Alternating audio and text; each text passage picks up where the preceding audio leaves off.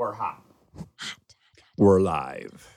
Welcome, welcome, welcome to Armchair Expert. I'm Dax Shepard. I'm joined by Monica Padman. I got to tell you guys, this is one of the most exciting folks I could talk to, period. And Monica, God bless you. You did your best to hang in there.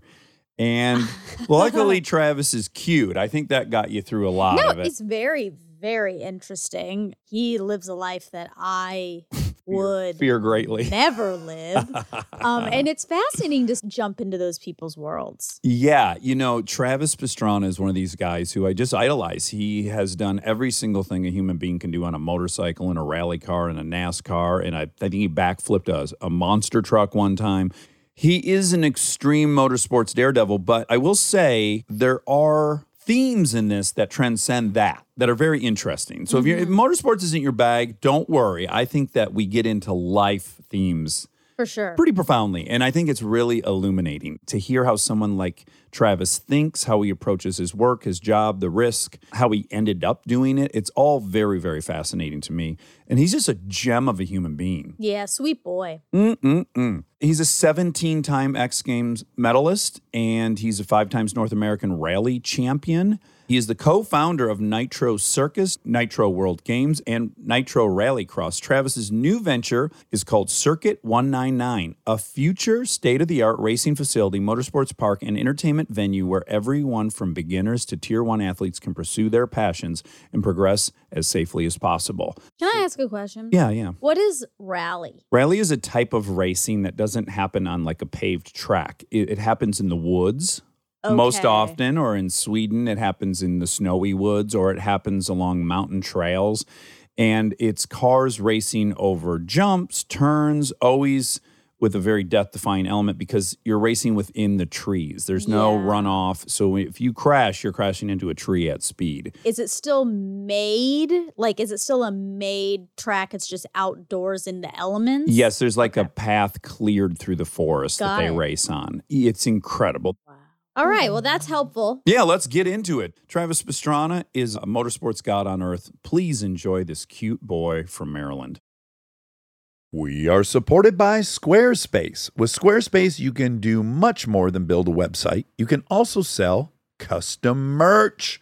Guys, this is what we do on Squarespace. We have a merch team and we offer it all on a website beautifully built by Wob on Squarespace. Simply design your products, and production, inventory, and shipping are all handled for you. With Squarespace, it doesn't matter what you sell physical goods, digital products, services they have all the tools you need to start selling online. Just take one of their professional website templates, then customize the look, update the content, and add features to fit your unique needs. You can make any Squarespace template do what you want so you can stand out online on any device. For a free trial, just head to squarespace.com/dax. And when you're ready to launch, use the offer code DAX to save 10% on your first purchase of a website or domain. We are supported by HelloFresh. You know, there are days when it's really hard to decide what to eat. You stare blankly into the fridge for what feels like hours with no success, and you end up hangry. Well, I've got a solution. HelloFresh, they deliver fresh ingredients and chef curated recipes straight to your home, and they even take care of the meal planning. I love it because I always text Callie what should I eat for dinner. Okay, you ask her a Uh, lot. yeah, because I get stressed and overwhelmed, and she doesn't know. And so HelloFresh is so great if I have it because then it's all there. I don't have to make any decisions. Well, what did you get into last night? Ooh, last night I had a. You know I love prosciutto. Mm-hmm. I Who had doesn't? oh so good. I had a prosciutto wrapped chicken and it had a truffle chive mashed potatoes and a lemony broccoli. It was delicious. Oh my goodness. Go to HelloFresh.com slash DaxFree and use the code DaxFree for free breakfast for life. One breakfast item per box while subscription is active. That's free breakfast for life, available for a limited time at HelloFresh.com slash DaxFree with the code DaxFree. He's an armchair expert. He's an armchair expert.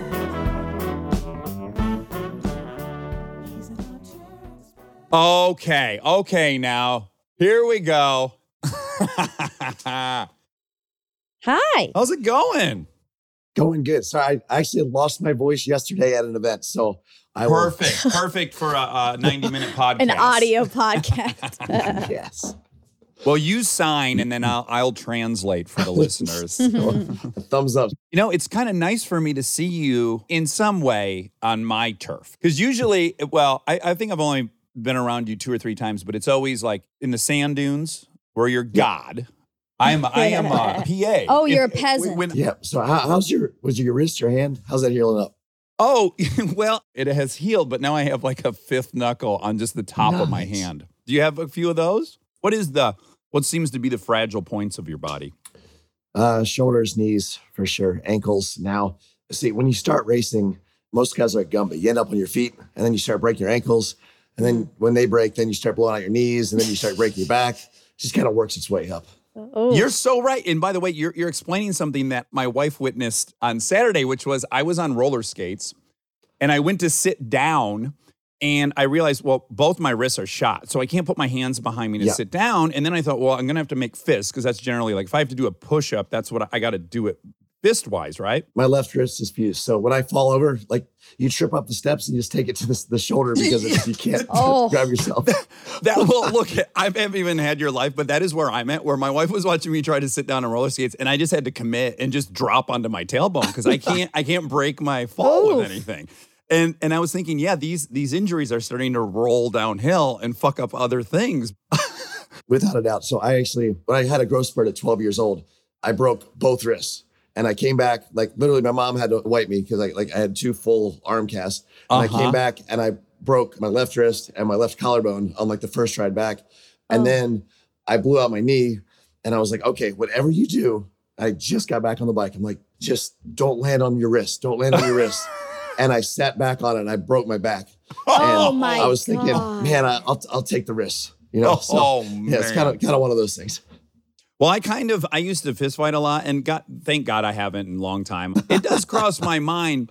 If it goes down at this point, I don't know how deep into the fight before everything's just broke. Like even if I was winning, I, I'm sorry I can't hit you anymore because everything's broke now. That was a No, I- gross sidebar. Sorry, Monica. I'm sorry, but it does No. cross my mind. So, okay, so you're an interesting guest for us because our listeners, armcherries, are predominantly female. And so Yep. I'm going to gender stereotype now. I don't, I doubt many of them love Nitro Circus or motocross or No. ma- the many things you and I love. We're like 85% younger male, so probably exact opposite viewership, but yes. Oh yeah, sounds about right. Yeah, if you and I could team up, if we could like converge the Nitro Circus and Armchair army, it, it would be really amazing. And they'd pair up perfectly and could find mates. Because there's, you know what I'm saying? The, the numbers are there. Uh, Okay, so what I want to say is there'll be a bunch of sports talk, but much bigger themes in your life that I think are very interesting themes that uh, that people will really enjoy. So I have theories about you, and I'm going to test them. But let's start at the beginning. Travis, where were you born? Annapolis, Maryland. And was it pretty rural where you got brought home from the hospital? So Annapolis is actually the capital of Maryland, but it's definitely a smaller city. So you got the Naval Academy, a lot of armed forces there for sure. Definitely my dad was military, pretty much everyone in that area. Uh, when my, my best friend growing up became a Navy SEAL. So when you grew up with your dad being a drill sergeant in the Marine Corps, it's a pretty strict regiment. So Yeah. even though that uh, BAM wasn't too far away, we grew up completely different. Like, could Oh. not be more. You know, the skate culture. Kind of, I married a skater. My wife Lindsay, uh, she's a skater, but like they were, you know, get up at the crack of noon. And if I if I slept till seven on a, on a weekend, I was I was a lazy you know pile of crap. So Get up at the crack of noon. Wow. Well, that's all going to to tie into these different themes because you've avoided some pretty well worn traps that a lot of folks fall into, both in what you do and what I do. I fell into them, and you you appear to have not fallen into them. But I was wondering, were you in a suburb? Like, were you somewhere where you could ride a dirt bike as a child? Yep. So my dad, he has five brothers, and they had a construction company. So really small construction company, but basically my grandma lived right next to us. My dad's uncle lived right next to him, and his brother lived right next to him. And then they rented the next house out that ended up being my cousin. So we all lived on basically it's Elliott Road, which is my grandma's maiden name.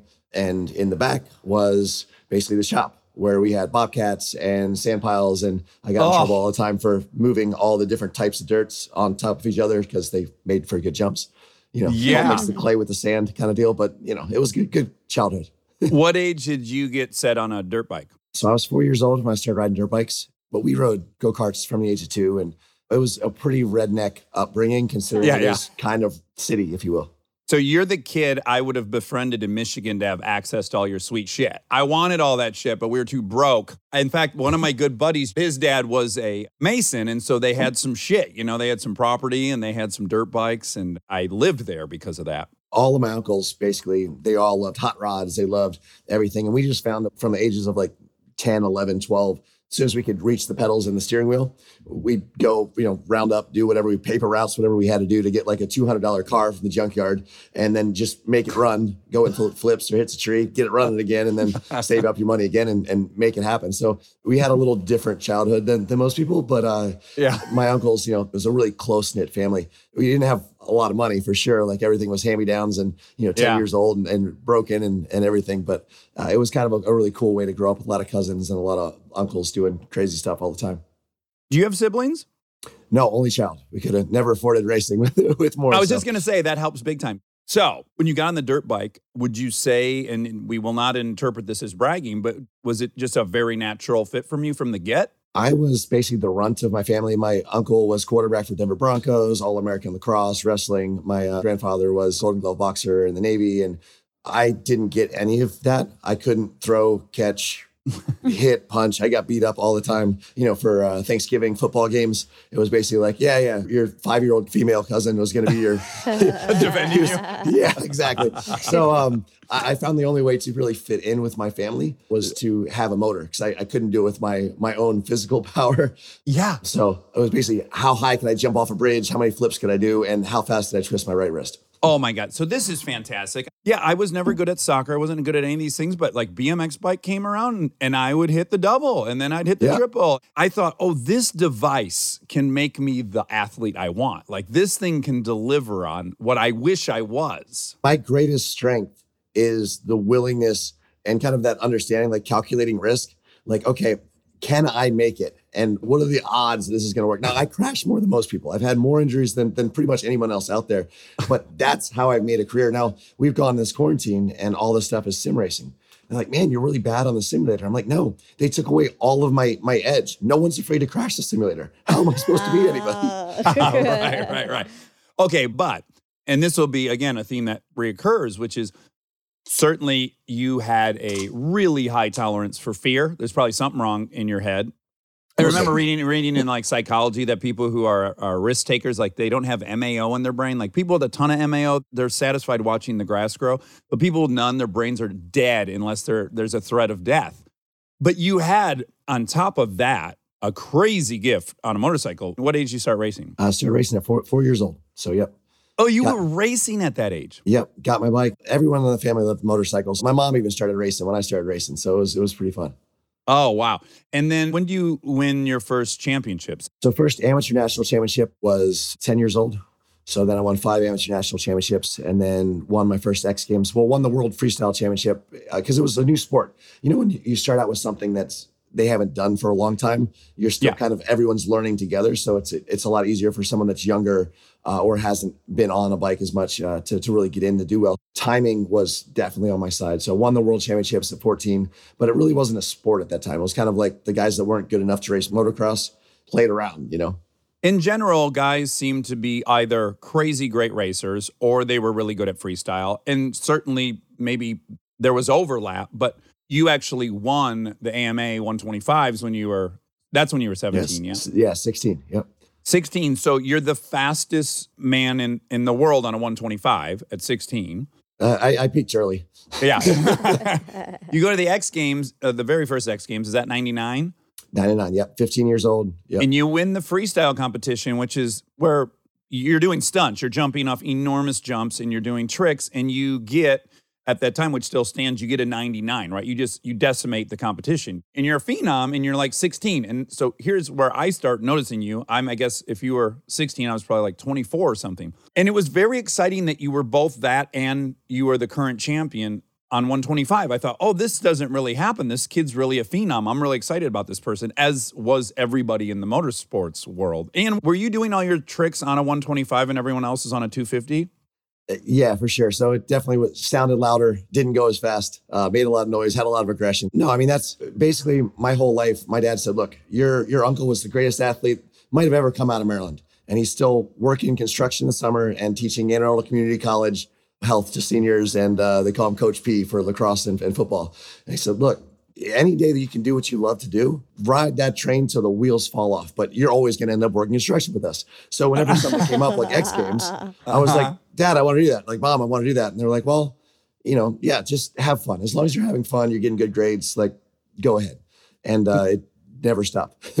So it sounds like you were born into the very perfect family to pursue what you pursued. But did they wrestle when you started doing freestyle? Did they start getting scared, and, and were they expressing that at all to you? Because people are not yet, but people shortly thereafter start getting very, very hurt doing this, like like don't walk again and stuff like that. Yeah, I mean, my mo- it was definitely tougher on my mom.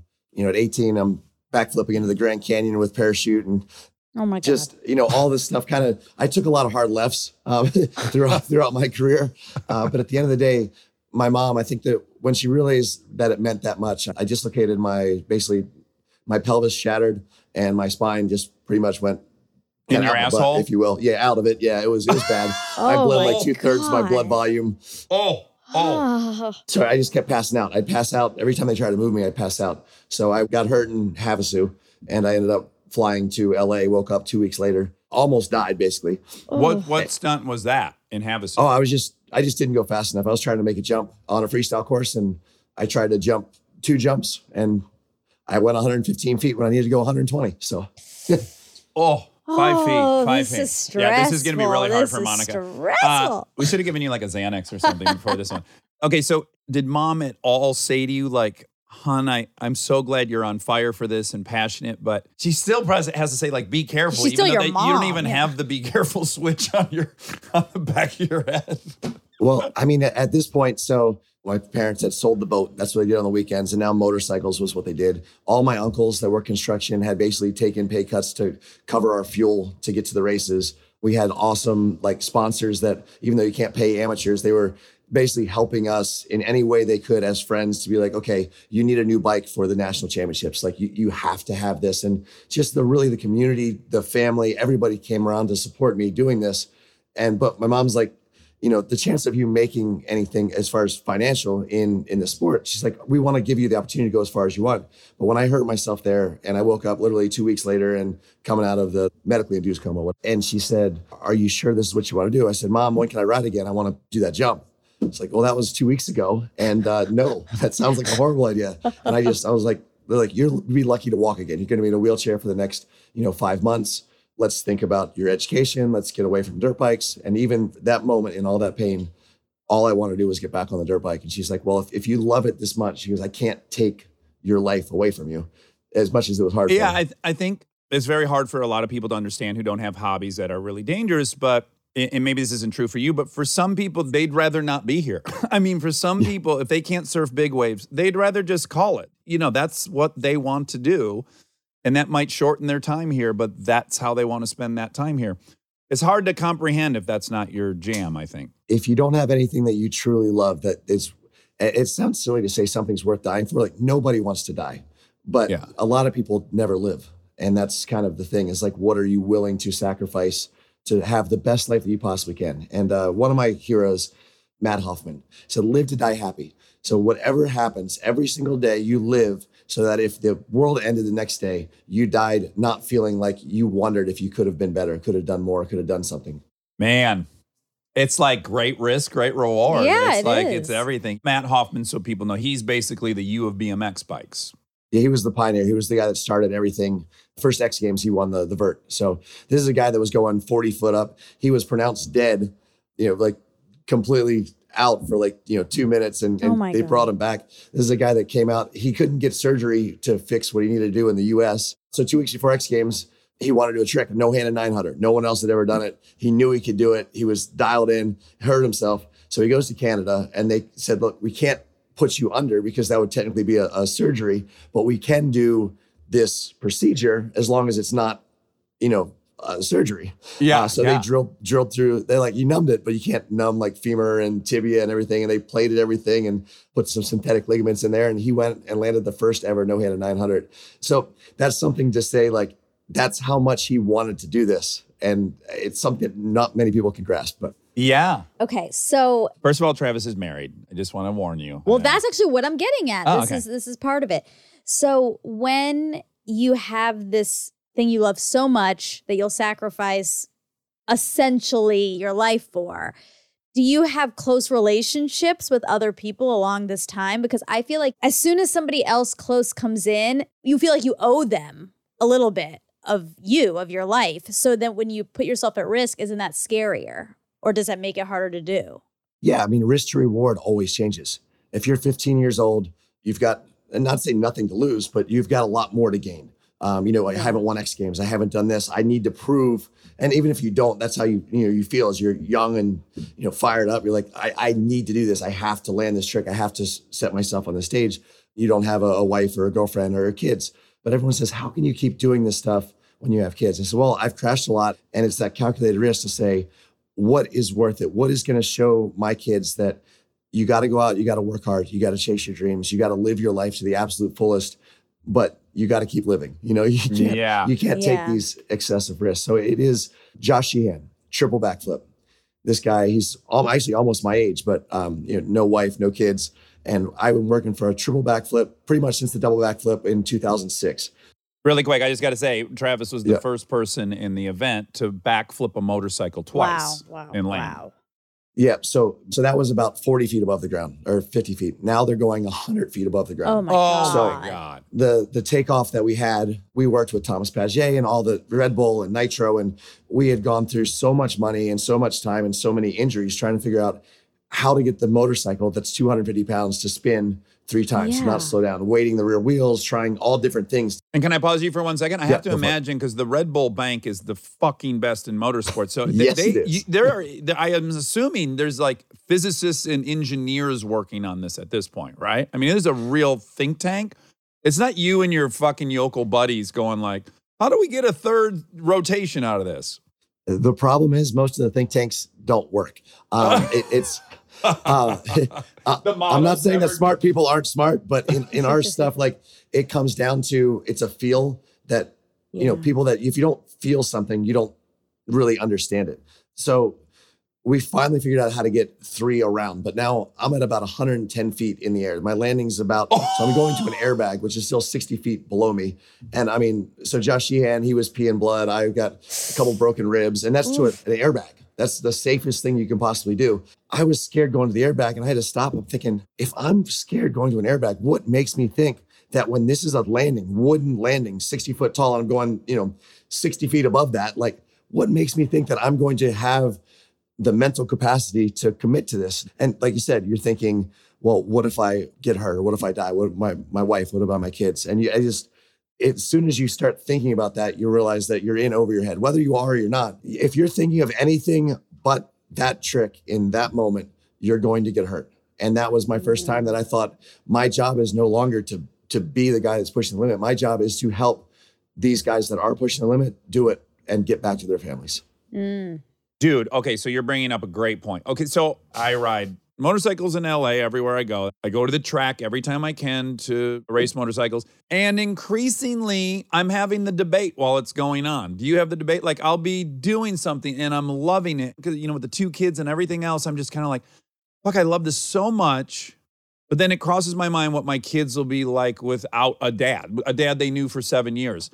And I'm like, God, how much do I love it? It, it trickles in a lot more for me in the last couple years. No, without a doubt. I was riding my Harley the other day, just backwoods, like just cruising, and I saw a deer on the side of the road. Just we live in Maryland, there's a lot of deer, and I really I was scared all the way back. I'm like, how stupid would this be? I'm riding the speed limit, cruising.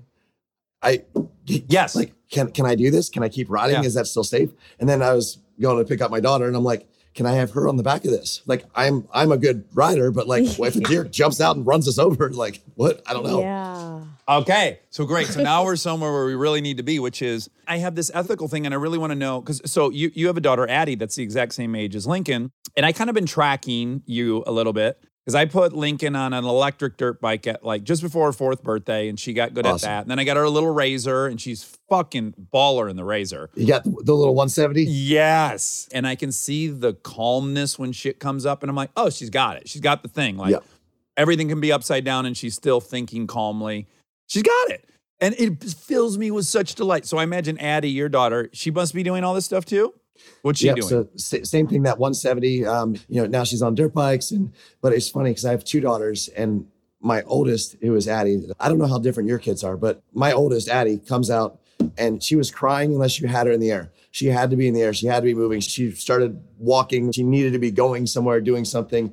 Travis, my kids knew sign. She knew sign language before she could talk, right? And I hooked this rope up to this little car she sat in all day long, and I started swinging it around in the driveway.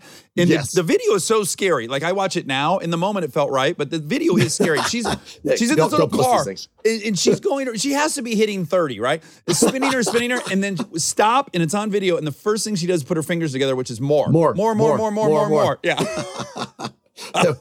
same same thing. Um, but with with Addie, our oldest, the second, no matter what's going wrong, she smiles as it goes more sideways, as the, the, the as it steps out, as she over jumps. Our youngest, she was the happiest baby, but if you threw her in the air, she would start crying.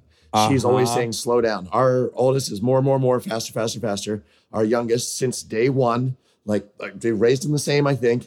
Like slower, don't like heights, don't want to go fast. Let's. I want to drive with mom. You know, Dude, kind of which is exact same story. Just last night, driving the minivan home on the 101, and I got fucking Lincoln saying go faster and Delta saying slow down. So interestingly enough, our oldest, the crazy one, never gets hurt.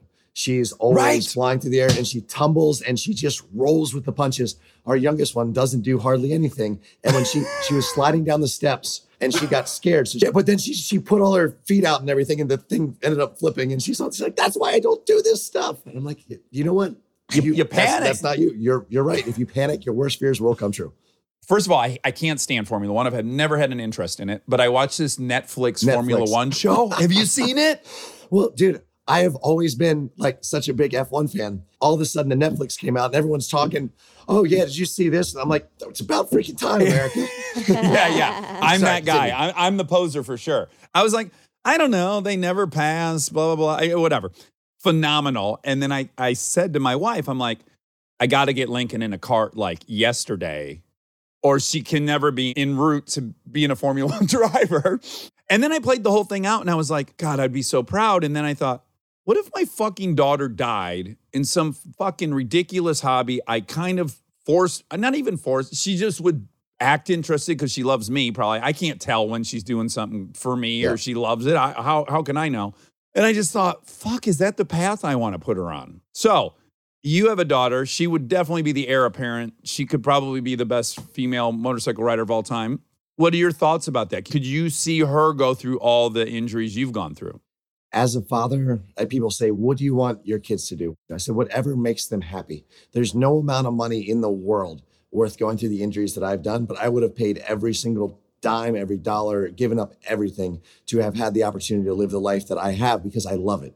So, whatever they're passionate about, and I hope it's not motocross, I hope it is cars. Cars are getting Yeah. safer and safer. Both of my daughters, I want them to be competent on a motorcycle, but I hope they don't love it as much it. as I did. yeah. Something just crossed my mind because you're so immersed in X Games and all this different branding stuff. Do they tell you, like, stay away from that shit and aim everyone back over here? I mean, at the end of the day, like, eh, kind of now, my job is, you know, and going through boot campaign and stuff, and trying to figure out what the head injury when everyone's thinking to come out in football. I said, okay, like let's let's figure out how. You know, there's guys that knock themselves out almost every night. They just ding their head. I'm like, okay, so is this serious? Is it not? So like, you know, as someone that's giving them the opportunity to do it to themselves and to travel around the world living a dream, like when do we have to say, you know, because doctors be like, oh yeah, they look, they look okay. But no, this I know him. Like, what? he's Yeah, not, yeah, he's not all right, or, or she's not all right, or whatever. So trying to figure out what is good or bad, I guess. Yeah. Well, it's very weird, right? To transition. Oh shit, someone here's got to be the parent, and and that's now me, which is such a weird role. I'm so I'm not used to that, but I got to take that on because that is the role now. Yeah. So the the Moore brothers, they were quad racers, and they went and they started winning X Games. Both of them are now gold medals. But um, Caleb ended up passing away. Like he got up and walked out, but just the internal, just because it's so heavy. Yeah. And there's been a couple in freestyle motocross. My thing right now is trying to get where, you know, kind of like NASCAR put in safer barriers after Earnhardt. like you're never going to get away from the potential, but let's make it so that you get away with 90% more. Yeah, the jumps are going to be bigger. You're going to go faster. You're going to be stronger. You're going to do more stuff, but let's make the landing so you can roll out of it a little bit, you know? Well, so you've, I think, and I don't know the history of it so well, but you've pioneered a couple things, right? So the foam pit, I at least I had never seen the foam pit. So, so he started practicing where he practiced these amazing backflips and shit, and lands in this enormous container full of foam squares. Did you make that up? Carey Hart, actually. Oh, Him and the guys at Woodward. Woodward is a camp. Started on the East Coast. Now it's all over the world. They even have them at Hard Rock hotels and stuff now. But uh, basically, they have all the best athletes and the most progressive training facilities. So they started out with gymnastics. They have so many Olympians that go through there, and then they moved to skateboards and BMX, and they took all the gymnastic stuff and basically rolled it out over to that stuff. oh. Uh, really quick, Monica's a state champion cheerleader. So just, I want you Yes. to know she's So I've tumbled into a foam pit many a time. two-time state champ over here. So you guys are both champs. I haven't won. I've never won anything. Yeah, I we're the second same, we're the place same. BMX racing. That's my time. Okay, well, technically, this is going to be a hard left, but cheer. So I am now a cheer dad. Oh, Dude, I, I tell you what, though, I had been throwing our girls in the air since day one, and you know they could do backflips. So my uh, my oldest Addie, uh, she's a flyer. Yeah. Um, she wasn't as flexible as she needed to be right away to get in there, but she's been working hard. And they're like, "Well, you're you're light. You're like the youngest one on the team, and you can do backflips." So yeah, that's pretty much all Come on over. need. Yeah. I was like, man, I thought I was training her to be like uh, an acting sports athlete, but I was really just training her to be a flyer and cheer. So oh my gosh. It's the best. It's a fun world. Yeah, did you? I assume you watched Cheer on Netflix because I watched it and I was like, this is crazy. They're not taking any of the precautions that football does, and these girls are getting concussions like for a season. Yeah. Why doesn't anyone give a shit about these girls? like, put a fucking helmet on while you train. I don't know. Stay tuned for more Armchair Expert, if you dare. We are supported by Squarespace. With Squarespace, you can do much more than build a website. You can also sell custom merch. Guys, this is what we do on Squarespace. We have a merch team and we offer it all on a website beautifully built by Wobby Wob on Squarespace. Simply design your products, and production, inventory, and shipping are all handled for you. With Squarespace, it doesn't matter what you sell physical goods, digital products, services they have all the tools you need to start selling online. Just take one of their professional website templates, then customize the look, update the content, and add features to fit your unique needs. You can make any Squarespace template do what you want so you can stand out online on any device. For a free trial, just head to squarespace.com/dax. And when you're ready to launch, use the offer code DAX to save 10% on your first purchase of a website or domain. We are supported by Sleep Number. Sleep is so important for your overall health and well being. And if you don't get enough of it, there could be some serious negative impacts. So, how do you make sure you get some quality rest? Well, it starts with a good mattress, like the Sleep Number Smart Bed. It was designed for your one of a kind, ever evolving sleep needs, so you can take your sleep to the next level. Boy, I got to tell you, having just traveled back and forth to India and skipped 12 time zones, I get reminded of how absolutely imperative good sleep oh, is. Oh, it's so necessary. You cannot even feel like a human being You if you're not. The best part about Sleep Number is you can easily adjust your firmness. And while you sleep, Sleep Number smart beds automatically respond and adjust to your movements throughout the night. It's heaven. And if you want to improve your health and well being, Sleep Number is where you should start. Sleep Number smart beds can show your ideal sleep and wake up schedule and the best times for activities like working out and winding down. Sleep next level with a Sleep Number smart bed. It's the only bed that lets you adjust each side to your ideal firmness and comfort. Your Sleep Number setting only at Sleep Number store or sleepnumber.com. We are supported by HelloFresh. You know, there are days when it's really hard to decide what to eat. You stare blankly into the fridge for what feels like hours with no success, and you end up hangry. Well, I've got a solution. HelloFresh, they deliver fresh ingredients and chef curated recipes straight to your home, and they even take care of the meal planning. I love it because I always text Callie what should I eat for dinner. Okay, you ask her a Uh, lot. yeah, because I get stressed and overwhelmed. And she doesn't know. And so HelloFresh is so great if I have it because then it's all there. I don't have to make any decisions. Well, what did you get into last night? Ooh, last night I had a, you know, I love prosciutto. Mm-hmm. I Who had, doesn't? oh, so good. I had a prosciutto wrapped chicken and it had a truffle chive mashed potatoes and a lemony broccoli. It was delicious. Oh my goodness. Go to HelloFresh.com slash DaxFree and use the code DaxFree for free breakfast for life. One breakfast item per box while subscription is active. That's free breakfast for life, available for a limited time at HelloFresh.com slash DaxFree with the code DaxFree.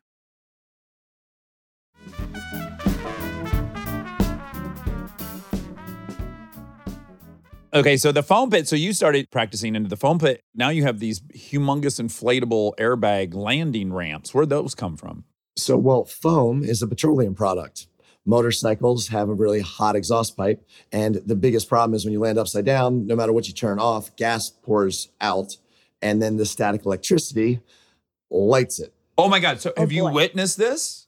Yes. So the Red Bull foam pit burnt down. There's been a lot of them that have, have gone up in flames. Ooh, To make it safer, we started going to airbags. Now, airbags, it's a softer landing. You don't get stuck upside down with gas pouring on you and potentially lit on fire with dislocated shoulder or whatever. My mom broke her neck into our foam pit. no. So she was the first. Um, she was fine. She was oh, good. oh, oh, was- hold on, hold on, hold on.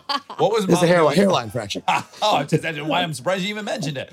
but now, even with the triple backflip and stuff, um, we had to figure out a way to take the the bag from a flat bag. The landing bag uh, helps so you can actually get a feel of where the landing's going to be, and um, because when it's flat, you have to over rotate or under rotate depending on what direction you're spinning or whatnot. So the more we can make it towards the landing, the better. And now with BMX going to the Olympics, and you have all the snowboarding and everything else, every Olympic like the countries were coming to Nitro Circus after we figured that thing out with the triple, and they were like, "Okay, how did you make a, a bag that was a landing bag? Like, how does how does it go yeah, up and down?" Structurally, that's got to be quite challenging. Yeah, well, I mean, it wasn't too challenging, but it, it's just when you haven't haven't seen it before, it hasn't been done. And just in the last two years, the progression of the safety of of like the bag jump bags and all the other companies that are coming out, they're so good. And we realized we didn't need as as deep as we thought we did. Like you just need. It's like when you're doing a bench press or something, and Yeah. like you know, someone puts a pinky on there and the, it gets the rest of the way. Yeah, Um, yeah. You know, you don't you don't need a lot to protect you from a, a really bad injury. The only problem with the landing bags is the head because your your body, if as long as everything's tucked in, you can drop from pretty high if you're you know landing fairly flat on your stomach or your back. You know, if you put a limb out, you're gonna break it, and your head usually gets slapped pretty hard to the bag. So, like motocross had a really low kind of CTE probability and that kind of stuff because usually if you hit your head hard enough to be knocked out, you had something else that was broken. So what we found was that the safer that we're making it for your body is actually making it potentially more problems down the road because you'll crash a jump 9, 10, 20 times and you'll be able to keep getting back up. And you generally crash the trick the same way. So it hits the same spot. Everything that you think you're doing better, you always have a, a consequence on the other side. Yeah, your body's an equation, and you're like, you, yeah, you're bolstering one end, and then now you, this is a weak point.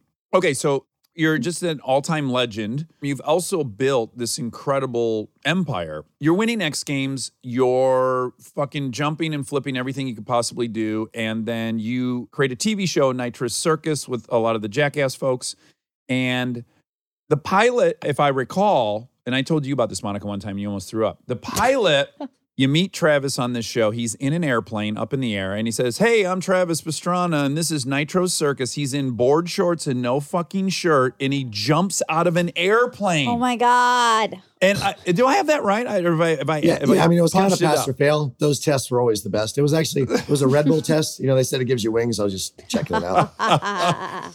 Okay, so I'm watching that, and this is the first time I've now been put in the seat of like a mother, where I'm like, no, no, and no. I love Travis Pastrana. He is a motorsports phenom. I don't need him jumping out of a fucking airplane with no parachute. He I just know. dives out of the airplane, Oh my God. and then he meets another dude in the air, and then he puts on a fucking uh, parachute, and then opens it and lands safely.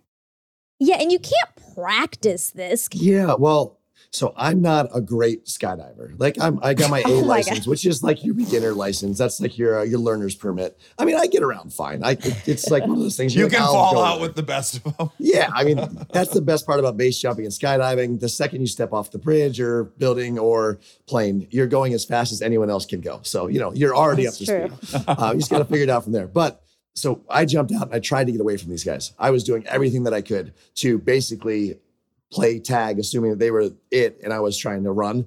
And they basically tackled me out of the sky and they just hooked up to the rock climb harness. Okay, so the, the guys that or guys or girls, whoever chased after you in the air, I, I presume hopefully they were some of the best in the world at skydiving. I found a military guy. And I figured, you know, military, they never leave a man behind. So, like, I, I should be all right. We'll be great. So he was I mean, special forces. the words you're saying make sense, but at the same time they don't. Uh, like, I get- I like that I'm like, yeah, I can jump out because the military's never left a guy behind. Well, okay, yeah, that is a true statement, but this doesn't. I don't know that it applies here. Um, so, yeah, I just, I, I just remember, I remember thinking, okay, you, you found my threshold. I now am mad at you because I want you to stay alive because I love watching you do shit, but I don't want you jumping out of fucking airplanes. All of them are scary.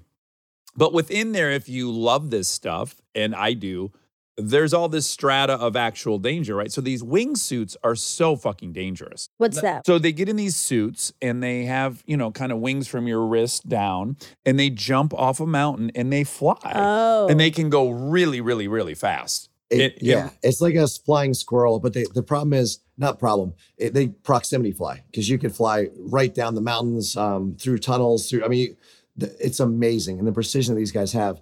Uh, That's where my wife drew the line. So I was starting to think about. She goes, "Look, you always have to do it a little bit more, a little bit further." She's like, "You don't practice enough to be competent enough that this makes sense," and I I fully agree. But you can do things safely. The problem is most of the people that are risk takers that are doing that, that are going to be proximity flying, you're not going to say, hey, I'm not going to go further or closer next time. I'm not going to go faster next time. I'm not going to push myself harder.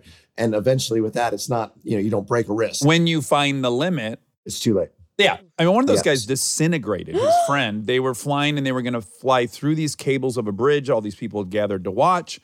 One guy caught a cable and literally dematerialized. There was nothing left of this guy. So one of my best friends, Eric Roner, he was always kind of our voice of reason. Like he was father of, of two kids, his wife Annika, like just an amazing family, amazing human being. He was a skier, basically was his main thing. But Shane McConkey, who also passed away, was from the same area. They started ski base jumping and that kind of stuff. And out of all the stuff that Eric Roner did and all the stuff that Shane McConkey did, they both died on things that I'm not saying they're routine, but they were very, very minimal risk. So that put things in perspective for me to say, like, hey, sometimes things just go wrong. Yeah. And when you're when you're in those sports, it doesn't really matter how good you are if you're pushing yourself. If something goes wrong that's outside of your control, McConkey his ski didn't his binding didn't unclip. Yeah. Now, the, here's a question I have for you because I'm regularly in situations where it's a track day, we're all riding, and that dude crashes, you know? And I'm like, you know, you go through this whole thing, it's like, oh, he just crashed. Okay, that could happen to me. And then you basically have a talk with yourself of why that doesn't pertain to you. And I wonder what your talk is. So mine is generally like, oh, that guy's younger. He's got more to prove than me. He's willing to ride uh, over his talent level. And and I generally think at 45, I know where my talent level is and I stay just under it. But that's also horseshit, right? Hundred percent. Helen frame. So what do you tell yourself when you've had friends or peers who have died or been, you know, dramatically injured uh, doing virtually what you do? What what do you tell yourself? No, I mean, it's kind of what you said. It's like thinking of your kids riding motorcycles. You're like, well, they're probably going to break a bone if they continue doing this, but it's not going to be today.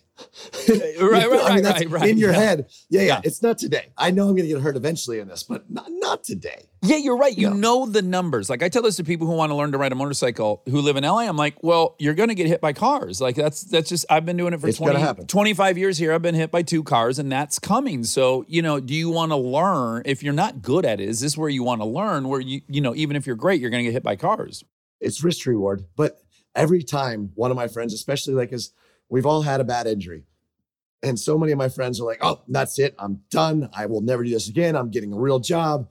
And, you know, maybe a year, maybe five years goes by. And then they come right back. And right about the time that they're going, this is so awesome. Like, this is the greatest thing ever. I'm on fire. Two minutes later, they're, they're getting ambulanced out. So, you know, you oh. gotta, every time I'm feeling like I'm having a really great day, that's like we never say one last time. Now I'm like, you know what? No, we're good enough. So that kind of happened to you, right? So you left the X Games for a minute. You didn't compete in freestyle for a few years, right? You took a few years off. Uh, yeah, basically racing cars. So X Games started with me. I stopped racing motocross basically and went more just strictly to freestyle. And um, we had Nitro Circus starting up, and we were traveling around the world with our best friends. You know, we met up with Johnny Knoxville. They got a show on MTV. All of a sudden, we got a live tour that's going on. I'm like, this is great. Like, you know, I love X Games, but every time I went there, it was like, I'm either going to be carted out of here. I'm leaving here with a gold medal or on a stretcher. Yeah, and it's going to be either gold or it's going to be on the stretcher. So not the Yeah. best attitude to have. but I was able to kind of start where this Nitro Circus, and we traveled around the world and I had all my best friends. And that's where I met my my wife. She was the only skater that could do uh, the Gigantoramp, which is you know the big vert thing, and she was doing 540s. And like generally, there's not a lot of girls that can go out to a motocross track all day. We always forget to bring any food or water or anything. It's hot, we're dirty, and we're loving life. And most girls are like, yeah, no, this is not this is not where I parked my car. This is not my scene. So Yeah. when I found Lindsay, I was I was pretty stoked and just a really awesome human being. Yeah, it's pretty special you guys found each other. Okay, so you're an entrepreneur. Did you think you would be? Have you always had an interest? So, really quick to for anyone who wouldn't know, like Tony Hawk took this thing. He was a skateboarder. He was with Powell Peralta. He had a clothing line. He then had a board. Then he had this. Then he had a video game. You know, he was really, really good at building a humongous brand around that sport. And you've done the exact same thing. It, were you setting out to do that? No, I mean, I just basically went off what my dad said and said, have as much fun as you possibly can every day. If it's not what you love to do, then it's not worth doing. So basically, I took all the wrong business decisions. Every time that I had money over here and I had what I wanted to do over there, I always went with that. Every time I had, like for instance, what I'm most known for is probably doing a double backflip at X Games. But you got to think of this. So I still have kind of a motocross, supercross career potentially that that I can do. That's where I'll probably make the most money. I want to go to car racing. And I've spent almost every dime that I made to that point trying to chase this dream, thinking that I can I can drive cars. And it ended up working out. But Colin McRae, who was um, one of the greatest rally drivers of all time, comes over. He's world champion, comes over to the United States, which we're known as not very good drivers. Even though I feel like the NASCAR guys are absolutely amazing in IndyCar, they just don't have a lot of respect on the world stage for Yeah. whatever reason. So when Colin comes over, it's my third year in, in rally. No one even knows I'm driving cars. I spent every dime I've had trying to do this. And I get out there and I'm sitting second, one tenth of a second behind world champion, legend Colin McRae. And with one stage left to go, I have best trick. So in between the rally stages and the final stage for X Games is Moto Best Trick. I'm sitting third place with the trick that I had, and I'm eight for 10 in the foam pit. I know if I crash, like I'm probably breaking my neck. And I have my whole rally team there. I have my future that I've just spent everything that I've had trying to get into rally, knowing that I've already have a medal here. And what do I do? I just I say, you know what? I'm going. I'm not going to regret not trying this. And I'm glad I did. It worked out. It worked out great. I'm like, Oh this my is you could not write this scenario, right? like that is so wild. Okay, now building the business. So you take Nitro Circus and you travel the world. You do like arenas, am I right about that? Yeah, I mean, down in South Africa, we're uh, putting on shows with 50,000 people, sell out stadiums. 50,000. Yeah. Here, I mean, we're mostly like smaller, like MGM, Grand Arena, that kind of stuff. We did the O2 Arena in London. We sold it out two nights in a row, stuff like that. We went over to Australia and like Brisbane, Adelaide. We can usually do three to four nights, complete sellouts of 15,000 a night, which is, you know, but that culture down there, New Zealand, Australia, and Western Canada too, honestly, is just more, more action sports. Yeah, I, w- I was shooting a movie in New Zealand. I was like, I think I should have lived here. It's awesome. You can drive a jet boat on this little course. Dude, and they just put you in. Just way too much horsepower. And then Street Bike Tommy, another guy who has absolutely no business being in anything, they gave him like literally, he's doing like a hundred on this little jet boat. You're going 100 miles an hour, and the track is ending in nine feet. and the guy's not lifting. No, you And have then- to give it more throttle. That's where Street Bike Tommy, he went in at 100, let go of the throttle, and we kept going straight. Oh. And the problem is, you flip onto land. So it's a field, and they cut these little water trenches. Yeah. But when you start crashing, you flip onto the Oh my field. god. Yeah, in a boat. Yeah, you're in a great. you're in a boat barrel rolling. Yeah, and then the uh, Monica, the guy's going hundred, and the track is ending, like I say, in a, a couple dozen feet, and he just fucking whips the steering wheel 180, floors it even more, and you are like that going the other direction. Oh, whoa. It's the most surreal. it- you, it- yeah, it doesn't feel possible what happens in those Huh. things. Yeah, And when we were driving, it was not possible. How many shows a year does Nitro Circus put on live shows? Well, this year, none. No. Oh, So, right, yeah, right, yeah, yeah. We were up to about 70 shows a year and just trying to figure out the business plan. What's interesting, because when you're touring, it depends on if you can do more than one night in the same arena. Yeah, it's, yeah, it gets good. profitable. Yeah. So you have to go through and establish what Nitro Circus is. So anywhere that we had a TV show, people knew the name Nitro Circus. Like Australia, New Zealand. Like we were, we came out with a movie. It got like I don't know two two percent on Rotten Tomatoes here in the U.S. and no one even knew it was out. And in Australia, we were second to the the Bourne Ultimatum. Um, you know, so like there's not that many people over there, but still, So, without trying to count your money for you, which I, it is a hobby of mine, Uh, what percentage of your income is Nitro Circus traveling live? Like, are you nervous about how long it may be before you can do that? Yeah. So what's really interesting was so we had kind of the world championships for the big air of action sports. If X Games and the Olympics are, you know, kind of the standardized ramps, let's make it fair across the board. Nitro Circus is how big can we go? How far can we fly? And let's make the landings a little bit safer so we hopefully don't have anyone get injured kind of deal. Everyone's like, it's not legit. It's to an airbag. It still hurts. And yes, they're now doing two more flips than anywhere else in the world. Yeah, I, I could give a shit about that. Well, we we, we just Yeah. wa- I was showing her some clips of your stuff uh, before we talked to you, and I saw a bunch of airbag landings where I was still absolutely It's mind blown. I, unbelievable, I- yeah. That's that's horseshit. Yeah, but I mean, so Whatever. teach their own. Our goal is to to push the limits and to to do it as safely as possible. But Wales this year was going to be the first time we had it outside of Salt Lake City, and that was canceled. We had 70 shows that are now probably end up doing 20.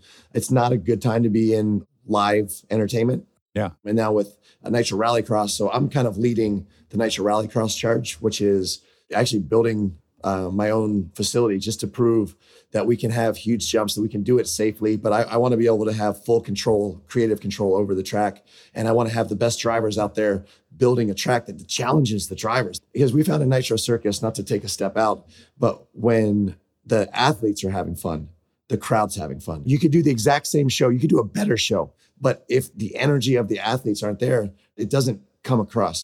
And not seeing the NASCAR and F1, all these sports, they're, they're amazing. But they're so focused on winning.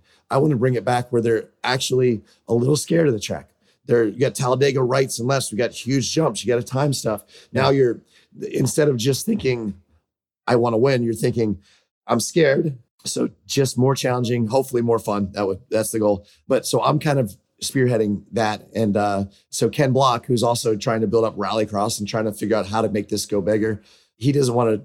Not to say he doesn't want to do anything, but he's like, I've done every huge stunt I've ever dreamt of, and I feel like if I do anything else, I'm going to die. Yeah, kind of yeah, that yeah, thing that you're thinking, you know, like what more can I do? So he passed the torch to me this year. So Gymkhana, which you know, is one of the. I mean, they shut down the Golden Gate Bridge. They shut down the the 10 101 freeway for him to drift around and do. no, it's huge jumps. insane. He destroyed That's so uh. Universal. The entire studio was fucked up with tire marks. I was working there, and I got to work after like the weekend after they shut it down. And this is the whole place was rubber. And I'm like, what happened here? Oh, Ken What- shot a thing. do. Oh, but it, really good time. So my goal is to build Rally Up. Can you have all the best rally drivers in the world plus Dax Shepard in this thing? Yeah, sign up, man. Let's make it happen. So let's advertise this. All of the best drivers in the world. It's an okay driver, Dax Shepard. That's exciting.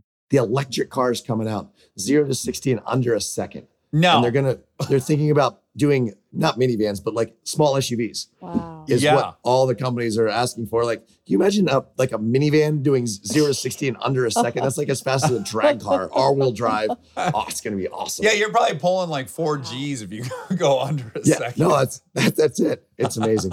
My goal is to continue progressing the sport, continue having fun. I feel like if I'm passionate about it, if I love it, then everything that I'm investing is, even if it doesn't succeed, it's still been an amazing life and it's still showing my kids not that I work per se, but you know, you're Yeah. you're up early, you're traveling, you're always working, you're working hard at Hardly working. Yeah. yeah, that's it. But Now, if I'm being too nosy, tell me. But if you you had your pie, it's all the money you make in in the year. What is from your endorsements? Is that the bulk of what you make, or is it the Nitro Circus touring show, or is it something else I don't even know about?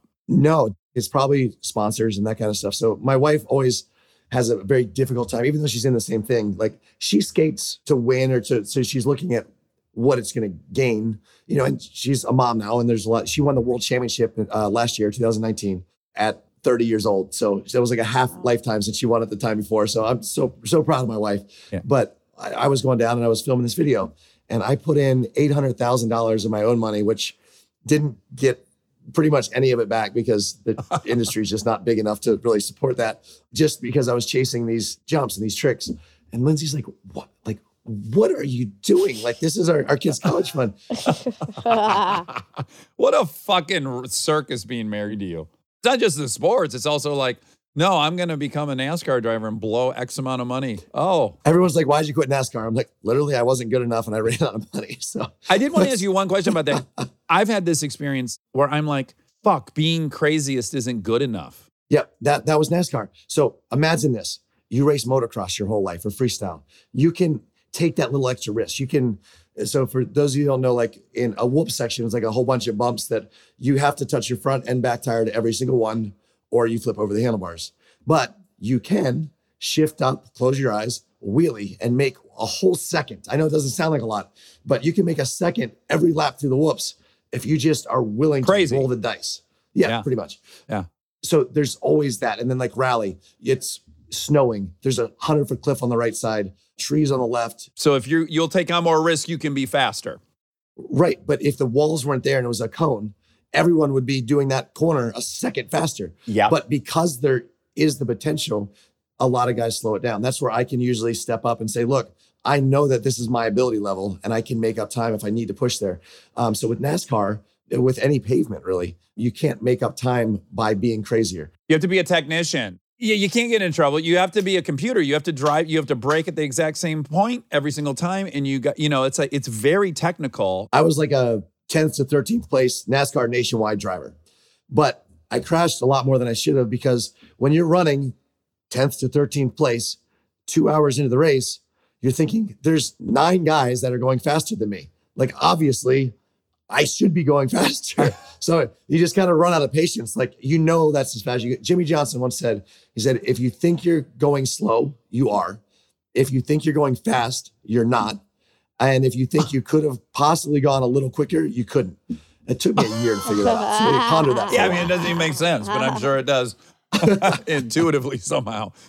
Okay, Robbie Maddison, that guy's special, right? Yeah, I think he did something that no one really did. I think he made an art form out of this. Like I, I showed my wife the one where he rode a motorcycle in the ocean. This motherfucker rode a dirt bike out into the ocean and rode a wave. There's some art form of his or some elegance to him that's so special. Well, what's awesome about Matto is Matto was a top racer. He raced with Chad Reed. Like he was one of the best amateur motocrossers that really came out of Australia.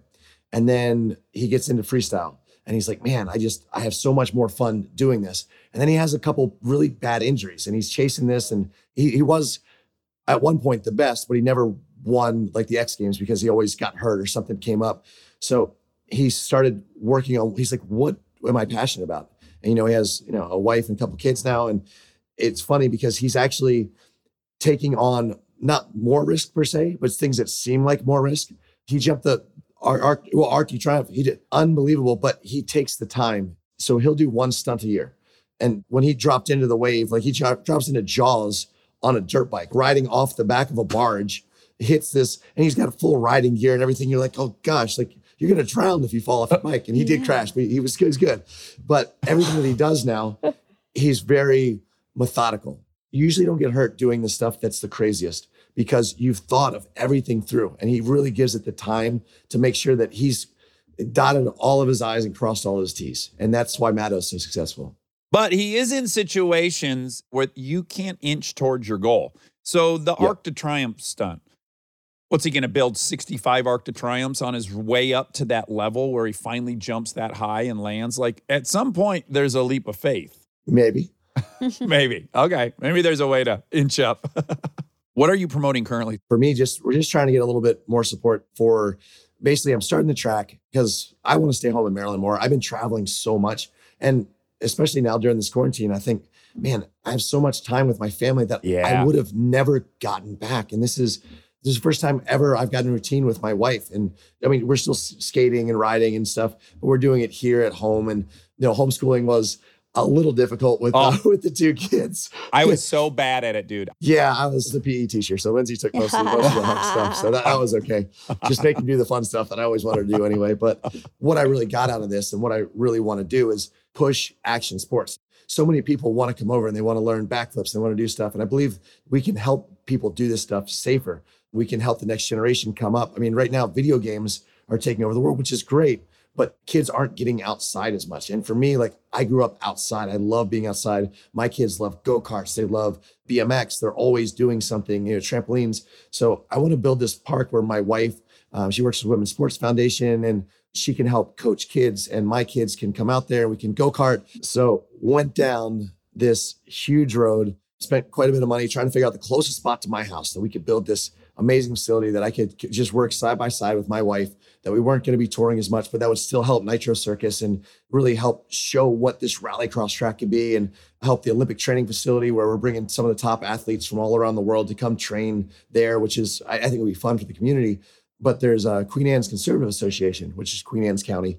They're basically a political activist group that is an anti growth group.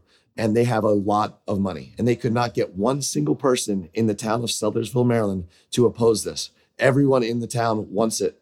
But they Really? found seven people over in their county that were willing to go and they're filing every single thing they can file and basically trying to prolong this so we can't break ground for two, three years. Oh, So if you live on the Eastern Shore, well, well, at the end of the day, like I, I think it's going to be an awesome thing for the community, for the state, and and hopefully for for the United States in general, where you have all these other you know athletes coming in, not From all over the world, all yeah. them to come kick our butts, but yeah, it's uh it's going to be a lot of fun. So hopefully uh they'll lax up on this, and we'll we'll get the message out that it's you know not building a motocross track. It's going to be all dusty. We're we're working with electric. We're trying to keep the noise down. I want to work within the town, but I just want to stay home with my family. Let me ask you, because I'm an addict and a recovering one. And so I love drugs and I love all this stuff. I think there's an HBO Sports I watched on it. There's a very high rate of dudes in extreme sports that end up being meth addicts or opiate addicts.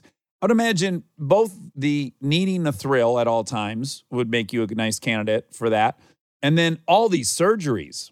What's been your relationship with like opiates and all that stuff? luckily for me, opiates make me sick. Like I hate, like after you come out of anesthesia, like I'd rather tolerate the pain. So I guess that's a blessing for the sports that we do for sure. Most of the action sports guys that I know that have gone down that road, it's been their back or they have something, a, a disc or something that just nags and they can't sleep. So they start with the sleeping pills. And then when they start taking the sleeping pills, something clicks, something goes off. And then it's the the opiates and the sleeping pills or it's the the alcohol and and then the concussions on top of that. It's not a good mix for sure. And then plus, one of the hard things is like one of my cousins is actually a the only smart guy in our family. Uh, he's a teacher, and uh, he goes, "I want to see like the sixty minutes on." You guys, like at the end of like when we're about to die, when they do something on like the generation, the last of the like the crazy daredevil generation. Yeah. Like what happens to you guys when you have kids? Like my wife, for instance, when she was 16, she was a snowboarder and a skater. And she stayed with a 17 year old that was making million dollars a year and his brother and like a couple other people that are between the ages of 14 and 7. 17 was the oldest kid in the house, staying living at Mammoth Mountain. You know, but you're making all this money, traveling the world, best friends. You know, they find the parties, they find all this stuff. Everything comes to them so easily. And then at 25, you're beat up, you're hurt. You're really, you can't even stand up. Your knees are jacked up. You couldn't even get a job at McDonald's because you like standing all that time, you just can't physically do it. And then all of a sudden you're finding what minimum wage is and what construction paychecks are. And this is your lifestyle so different. And then the only way to get that adrenaline rush, because you're not all of a sudden you're not being able to afford the motorcycles and the cars and the the fun times. And that's kind of where that depression, the, the no sleeping, and then the the I need some way to get that feeling back. So in my opinion, that's what I've seen.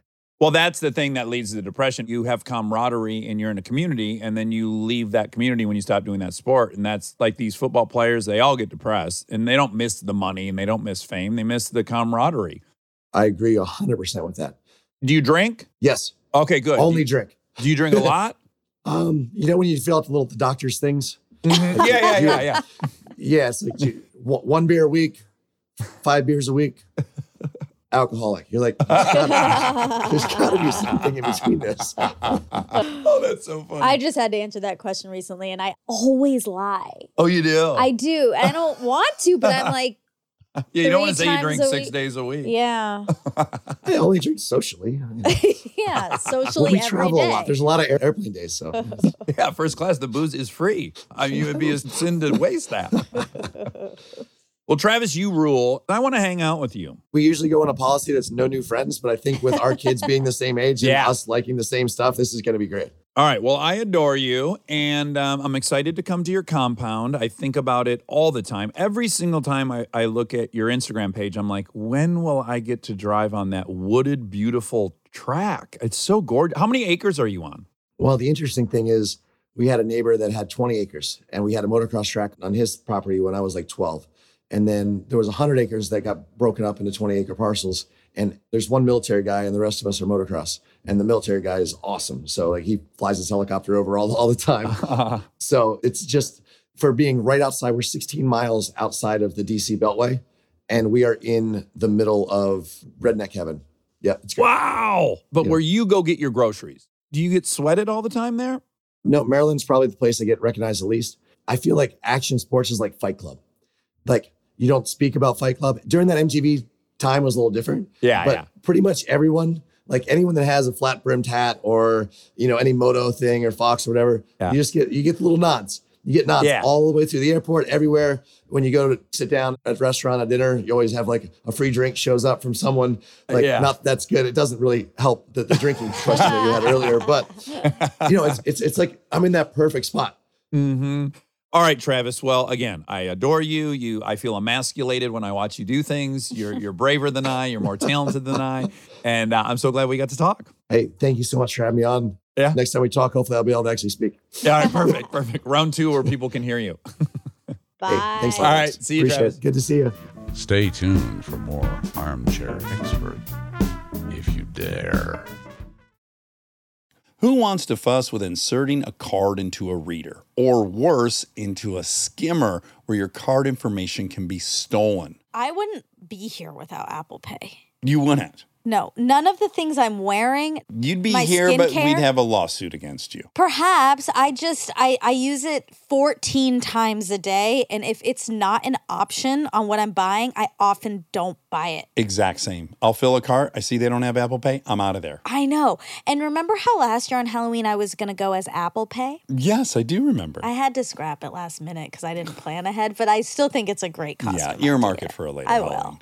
Instead, pay the Apple way. Apple Pay is easy, secure, and built into iPhone. All you have to do is set it up. Just add a card in the wallet app and you're good to go. We are supported by BetterHelp. A lot of us spend our lives wishing we had more time. The question is, time for what? If time was unlimited, how would you use it? Monica, what's the first thing you'd do if you had an extra hour in your day? I want to say I would write and read my New Year's resolution. Yeah, uh, I would too. That would be the same. The best way to squeeze that special thing into your schedule is to know what's important to you so that you can make it a priority. And therapy can help you figure that out. A therapist can guide you through the process of defining your values and understanding your priorities so you know what things you can spend your time on that will really fulfill you. Otherwise, you'll always be wishing for more time. If you're thinking of starting therapy, give BetterHelp a try. BetterHelp offers convenient, affordable online therapy that comes to you. Just fill out a brief questionnaire to get matched with a licensed therapist and switch therapists anytime for no additional charge. Learn how to make time for what makes you happy with BetterHelp. Visit betterhelp.com slash DAX today to get 10% off your first month. That's betterhelp, H-E-L-P dot com slash DAX. We are supported by Smucker's Uncrustables. Oh, do I love these.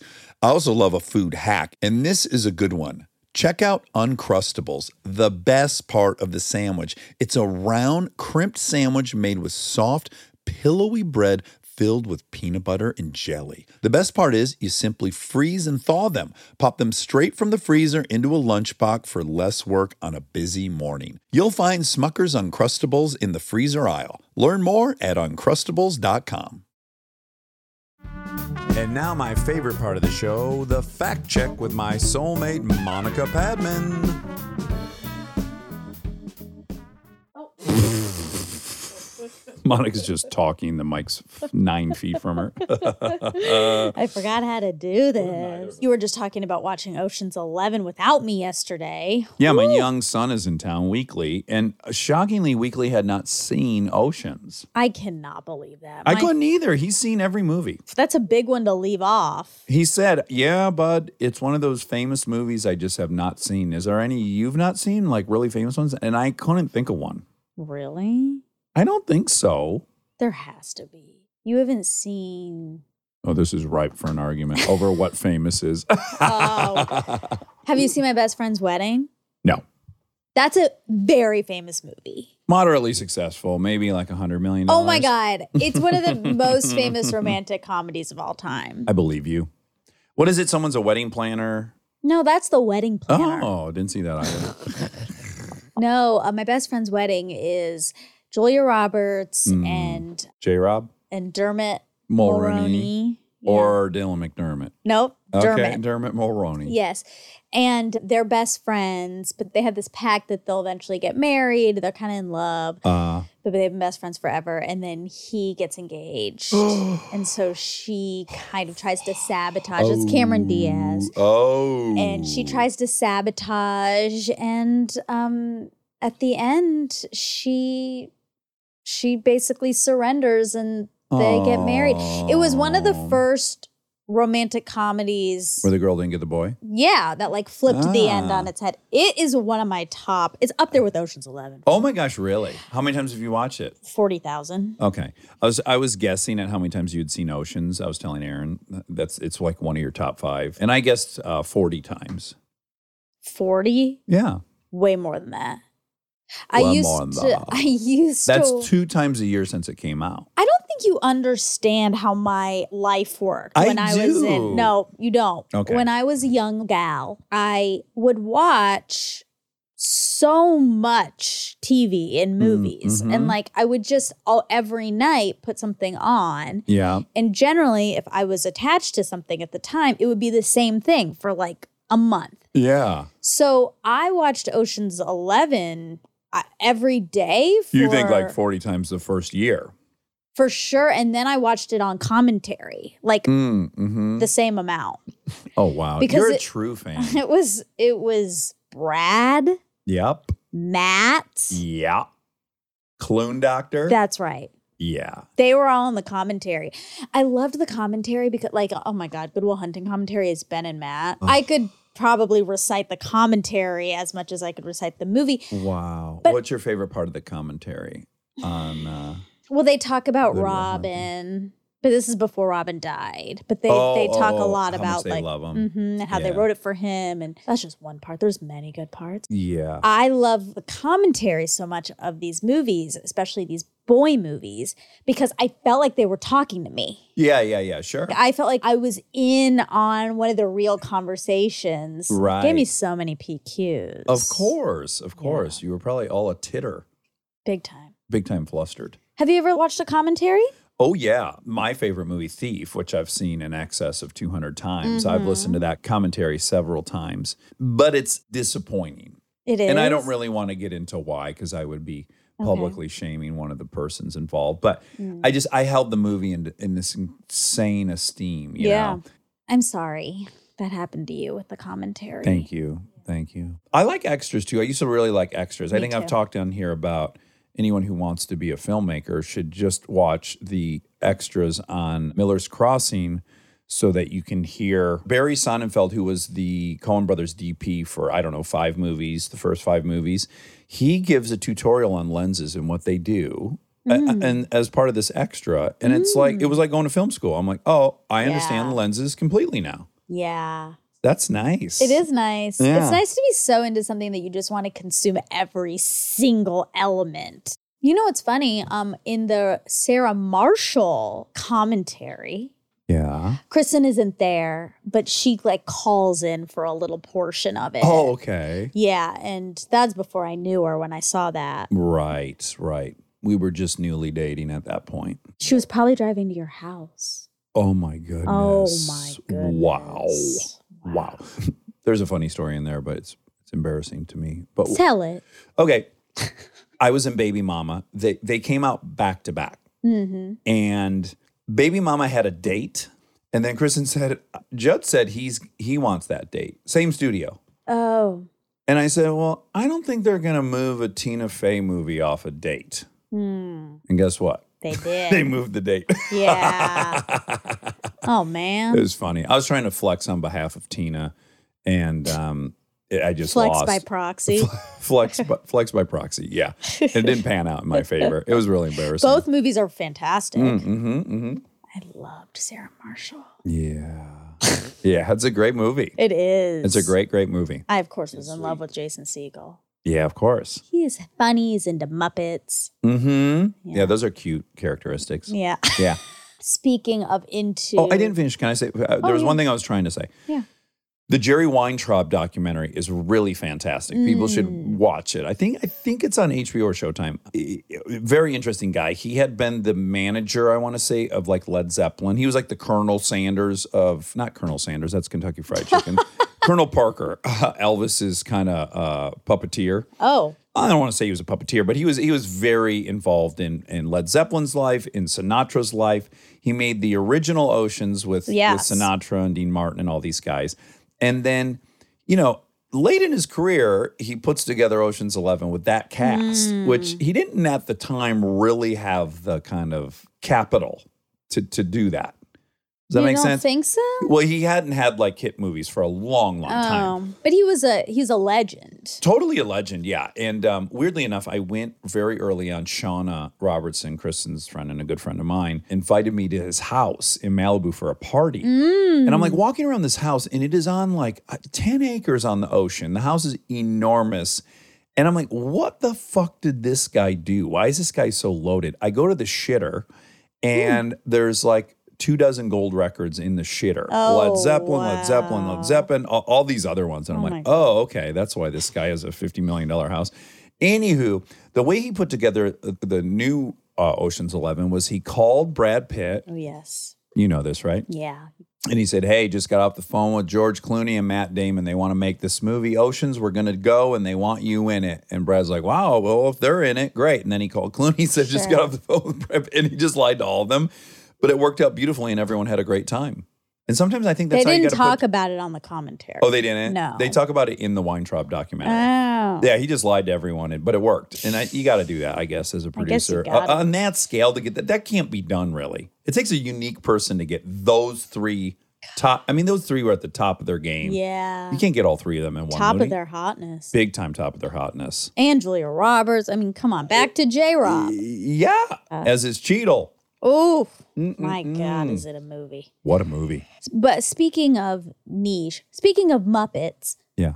speaking of niche. Yeah, okay. Um, a little clunky on the. This transition's a little clunky. well, I was gonna say, speaking of niche things, before when it made sense, Okay. and now I have to do all this Okay, backtracking, pasting backpedaling. together. And, anywho, Travis, Pastrana. Car- incredibly niche.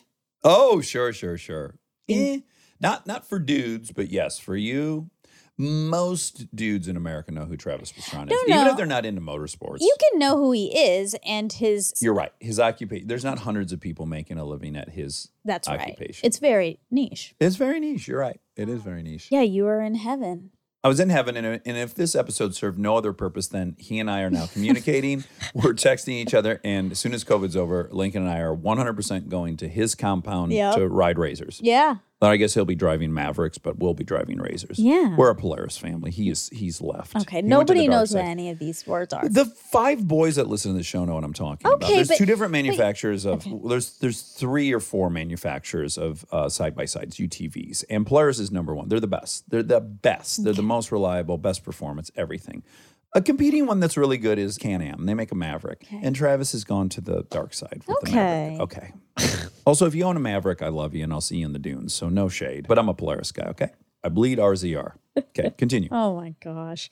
Polaris, Polaris, Polaris. Okay, oh, okay, okay. So, speaking of lingo that nobody knows, so Yeah. a couple times you guys were talking about 125s and you said some other numbers and stuff. And you can just tell people now in case they've been waiting on bated breath to find out what that means. Well, I bet they're like you and they just filed it into white noise. Yeah, they have did. no interest and they don't even want an explanation. But I'll tell I'll give you one. okay. So, um, an internal combustion engine works on the principle that there is a piston inside of a cylinder. Okay.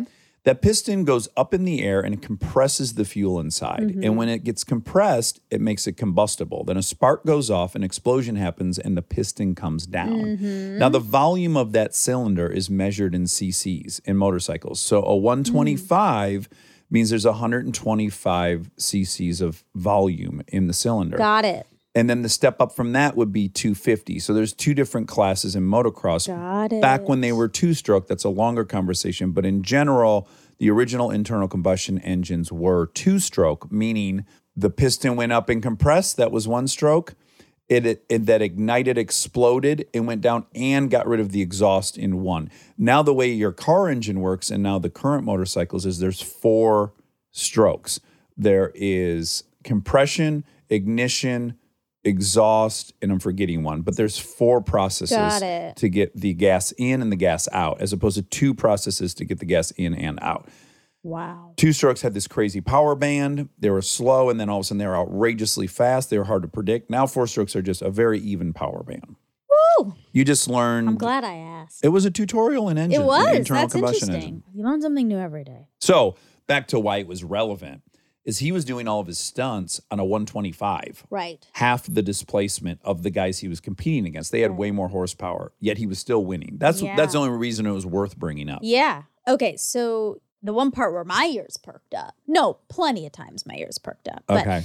um, they got really perked when you were asked, talking about the foam pit, Oh, uh huh.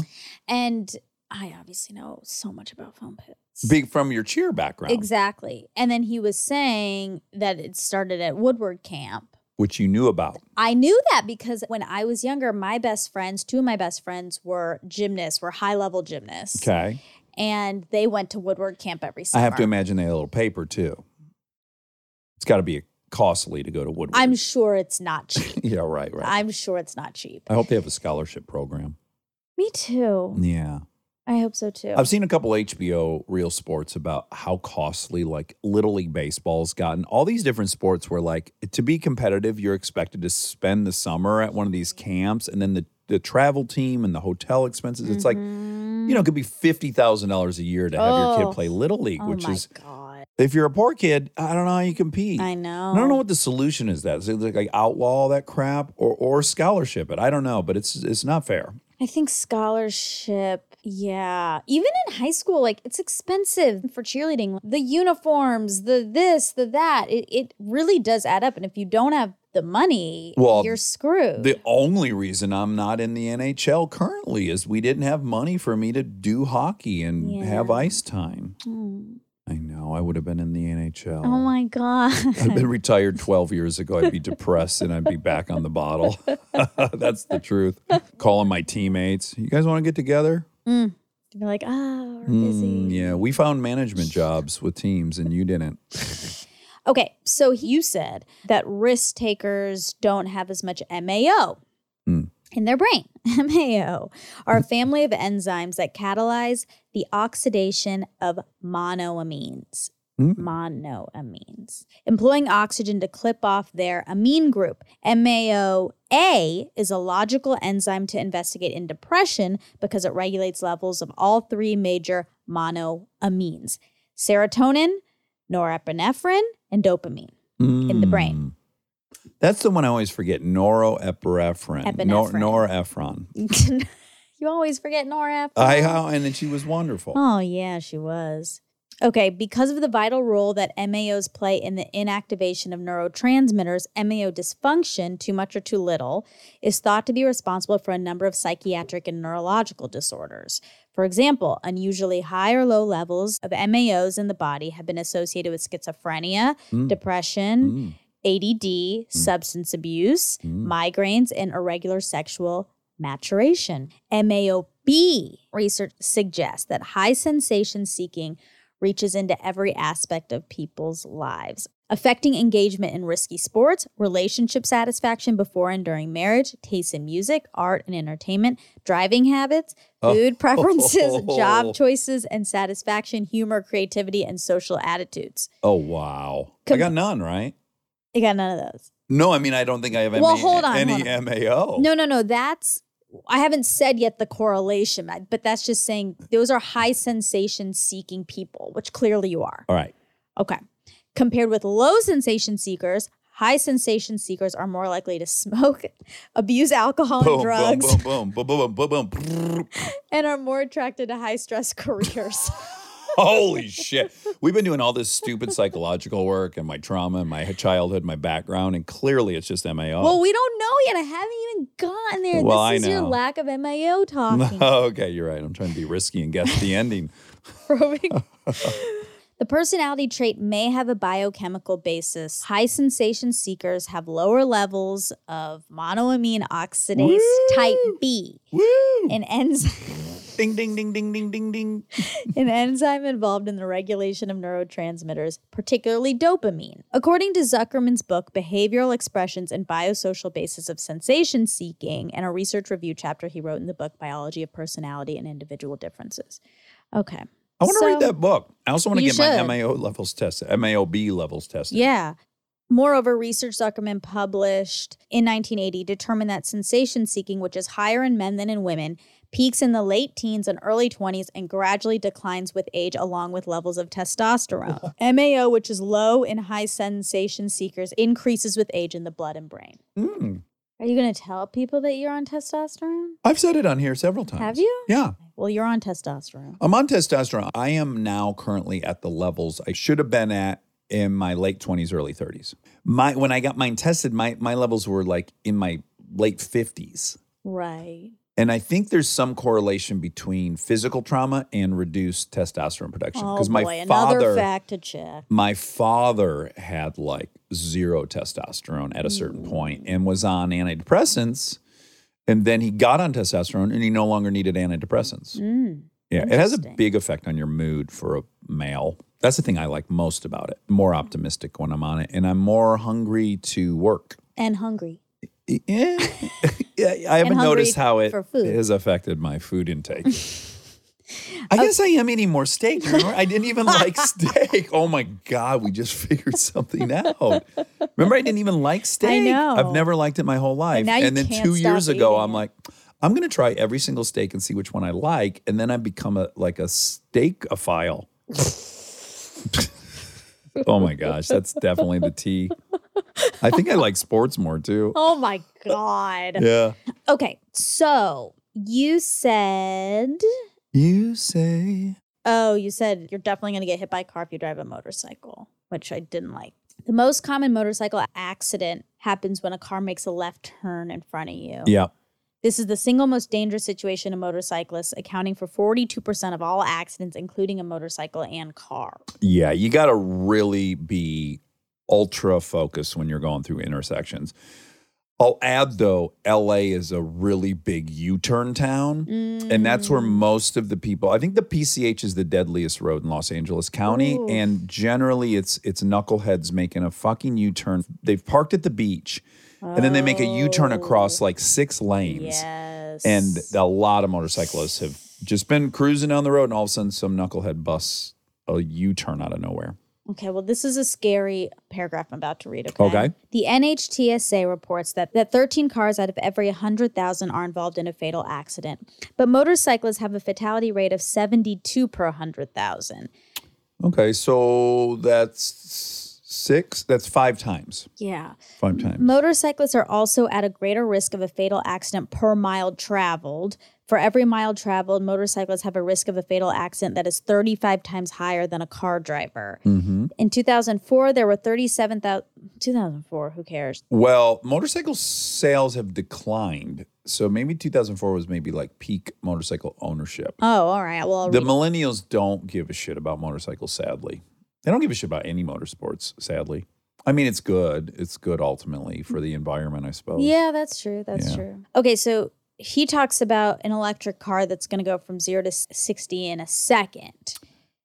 and then you said that probably hits four G's. Uh huh. it actually hits 2.735 G's. To go zero to 60 in one second. Yeah.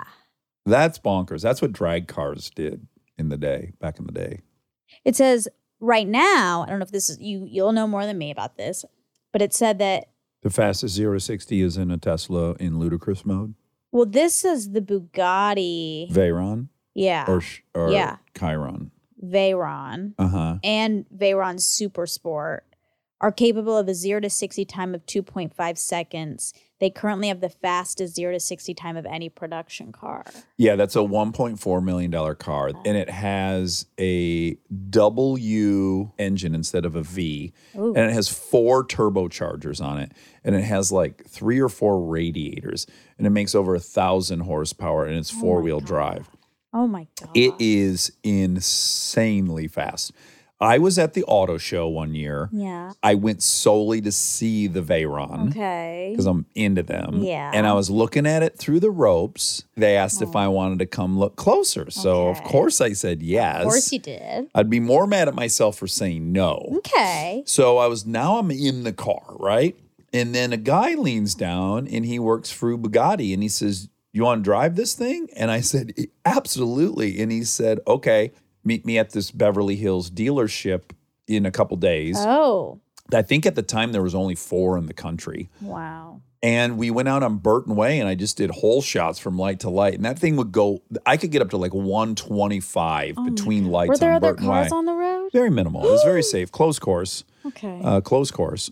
okay. Do you know what that means? No. When people fuck around on Instagram in cars and then they get shamed, Yeah. some people have been arrested Oh my god.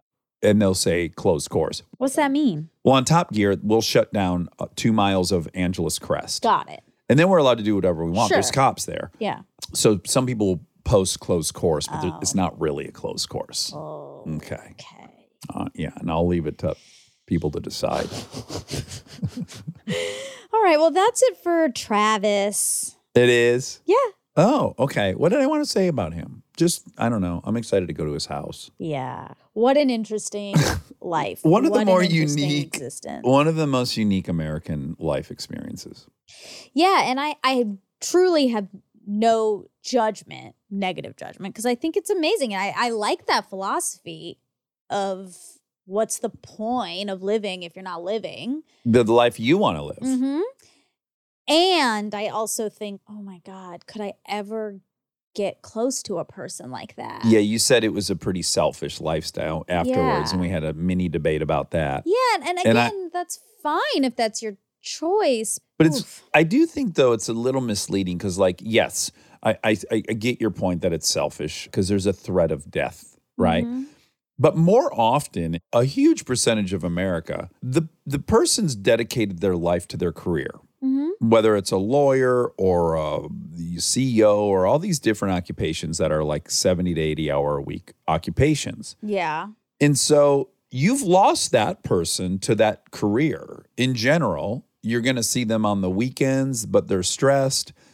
And Travis, yes, has the threat of death looming, but his time is less and he's at home with his family doing this thing.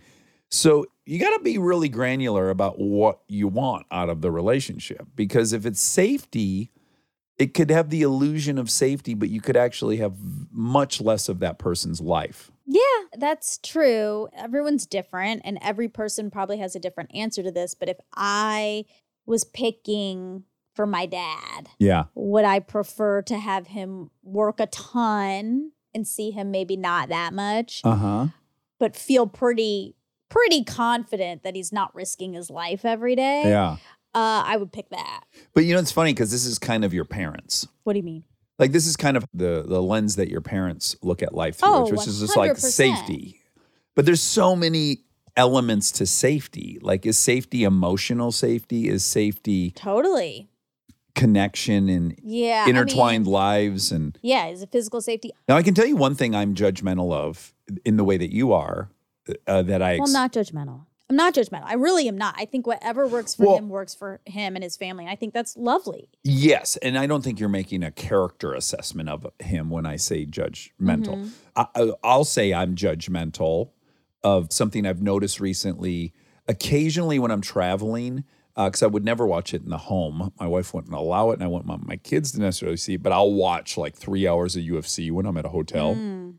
And I've noticed the last couple times I watch it that the fighters bring their kids, and I don't like that. Mm. I don't think a six year old should be watching their parent get bloodied to all hell and Mm. the fight having to be stopped. And re- Yeah, I, I mean, I just, traumatic. yeah, I, I can't see how that's not traumatic. Now, I imagine the fighter is so confident about the contest that they're going to win in their mind. They're going to be dominant, and their child's going to be proud of them. Mm-hmm. That has to be what they tell themselves. Mhm. And 50% of the people in the ring are going to lose, Yeah. no matter how confident they are. That's Yeah. just going to happen. And so half of the kids that go are going to watch their parent get obliterated. And it's got to be very scary Yeah. and not fun to watch. So I don't But this love is that. too. Yeah, I wonder if he if they have a rule that like the family doesn't watch him do those stunts unless they know they've like they worked out and then they can see him after the fact, but maybe not on the day watching the big stunt. Maybe, yes. And I think seeing it has an added level of trauma, but there's a innate sense of insecurity you grow accustomed to if your parent is putting their life on the line every day. That goes for military families too. It's the Yeah, same situation yeah. where it's like you go to bed at night and you're just not sure. Yes, but I don't think any Navy SEAL would want their child to be watching the raid of um, uh, Osama bin Laden's compound live. Right. No, that's what I'm saying. I'm Yeah. saying regardless of whether you see it or not, you you are then forced and you're forced as a child. You don't get to make this decision You're right. that you are now living in a state of some insecurity Mm. about the people you care about the most in the world. Yeah. And I think that probably has an effect whether they even realize it They or not. probably think their parents are superheroes in some way. Like they probably believe even more than the parent that they can do anything. Like that dad's a superhero. Yeah. Well, which is well, yes, yes. So it might not be full of anxiety. It might be full of like, oh, he's going to do it again. He can do it. They might not be nervous at all watching it. But I, what I'm saying is, I wouldn't want them to see when it goes bad. Right, but he also like, you know, he has a lot of people in his life who've died. Uh huh. And that I didn't grow up with my parents having a bunch of people Half the engineers died. at your dad's job. Exactly. That's such a Or- different yeah. internal programming of like, yeah, this guy that came over 2 weeks ago is dead now. But you know what? I guess, you know, now that I'm thinking about it, I guess one of the elements that I think appeals to me about it is my endless desire for control. And in some way, me getting killed by cancer pisses me off. Me getting killed by something I hate, didn't want, didn't sign up for, versus me dying doing something that I chose to do that I love. There's something about that to me that feels better. Mhm. I I respect that and to me that's a selfish thing to say. Right. Sure. I would prefer you die of cancer. Well, not next year. No, not next year. But if I died at 40 of cancer, as people do, Mm-hmm. Yeah. and then I hadn't done anything I loved because I was afraid of dying, and then this fucking stupid thing got me yeah. when I could have been doing everything I loved. Well, it's a balance, right? Yeah. It's a balance. I'm not saying I'm- don't I don't do think I'm- anything Yeah. you love. I think I'm in the safe side of all these things. Yeah, me too. Yeah, I'm not trying to set any world records or. Okay, you just knocked down a wood desk I built. Yeah, I do. all right. I love you. I love you.